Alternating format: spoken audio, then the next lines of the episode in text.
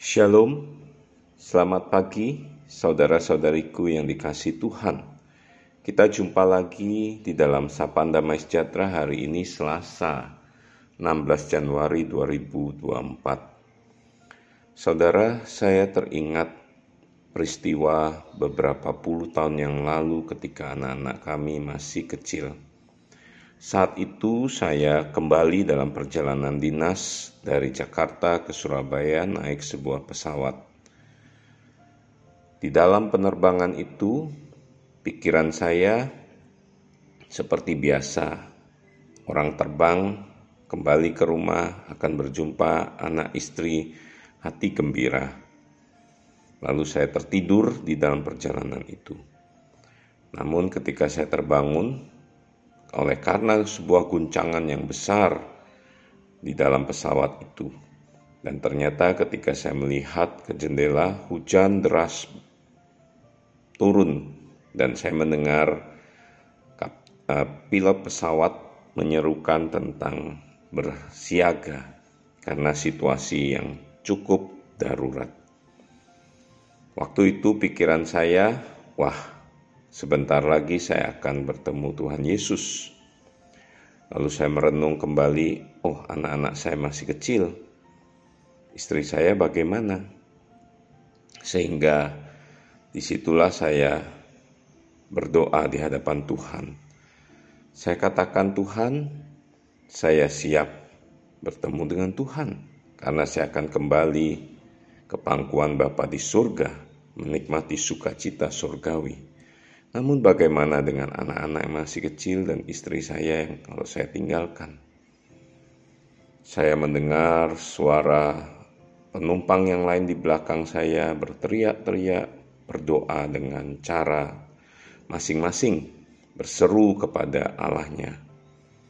Namun saat itu saya berdoa kepada Tuhan dalam hati saya berkata, Tuhan, aku siap tetapi kalau boleh Tuhan, berilah kepadaku sebuah kesempatan. Aku mau hidup lebih hebat, lebih heran dipakai oleh Tuhan, melayani Tuhan, hidup yang memuliakan Tuhan. Lalu saya mendengar suara kapten pesawat, pilot pesawat mengatakan, kalau kita tidak eh, menghadapi badai ini, dan kita coba untuk satu kali lagi turun mendarat ke Bandara Juanda, Wah, waktu itu Bapak Ibu Saudara, goncangan begitu keras, namun rupanya pilot pesawat dapat mengendalikan pesawat dan mendarat dengan selamat. Saudara, momen itu mengingatkan saya bahwa hidup saya bukannya hidupku lagi, tetapi hidup karena Kristus. Itulah tema sama kita hari ini.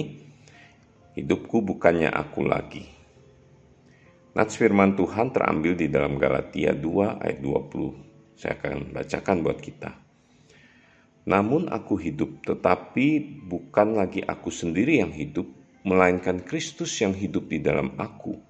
Dan hidupku yang kuhidupi sekarang di dalam daging adalah hidup oleh iman dalam anak Allah yang telah mengasihi aku dan menyerahkan dirinya untuk aku. Rasul Paulus menulis surat ini kepada jemaat Galatia dengan sebuah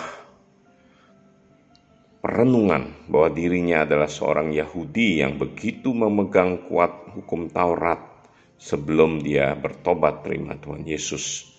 Namun dengan tegas dia katakan ketika dia menjadi orang percaya, menjadi murid Kristus, dia mau katakan bahwa ketika dia hidup dia bukan lagi hidup untuk dirinya sendiri, melainkan Kristus itulah yang hidup di dalam aku. Saudara, ini tulisan ini memiliki sebuah dasar teologis yang begitu mendalam.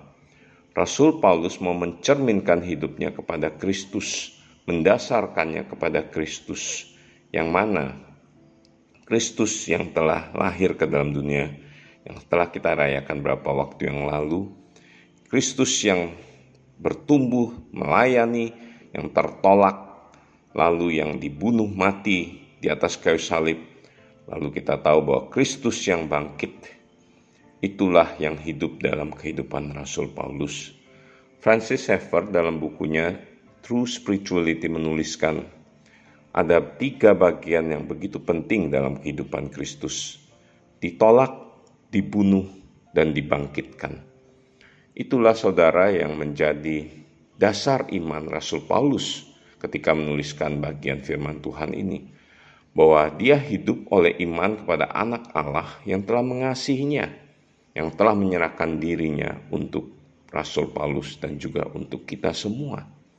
Saudara, biarlah ini juga menjadi sebuah perenungan, menjadi sebuah tekad kita di tahun yang baru ini di hadapan Tuhan bahwa Kristus yang telah ditolak, yang telah dibunuh, yang telah dibangkitkan itu menjadi role model kita ketika kita hidup sebagai orang percaya bahwa kita akan mengalami penolakan bahwa kita harus mati bagi dosa, bagi dunia ini, tapi kita harus bangkit bagi Kristus, hidup bagi Kristus, hidup Kristus, hidup di dalam Kristus sehingga boleh Tuhan pakai kita menjadi saluran berkat bagi dunia ini. Saudara, saya mau menyampaikan sebuah kesaksian lagi ya di awal pandemi tahun 2020 di saat semua orang setiap kita kalau kita mengingat masa-masa gelap seperti itu saya pun mengalami hal-hal yang begitu sulit sebelum pandemi lalu di masa pandemi semua tidak bisa bergerak uh, kita masih ingat ya waktu itu ada PSBB tidak boleh bekerja tidak boleh uh, ke mana-mana begitu ya, harus di rumah saja. Wah, roda ekonomi ber, berhenti seperti rem mendadak, stop gitu ya. Waduh, kita mendengar berita di sana sini kesulitan-kesulitan keekonomian selain kita mendengar berita kematian akibat Covid. Saudara, saat itu hidup saya begitu sulit. Kami pindah ke Bandung untuk melakukan sebuah studi dan di masa itu saya merenung di hadapan Tuhan.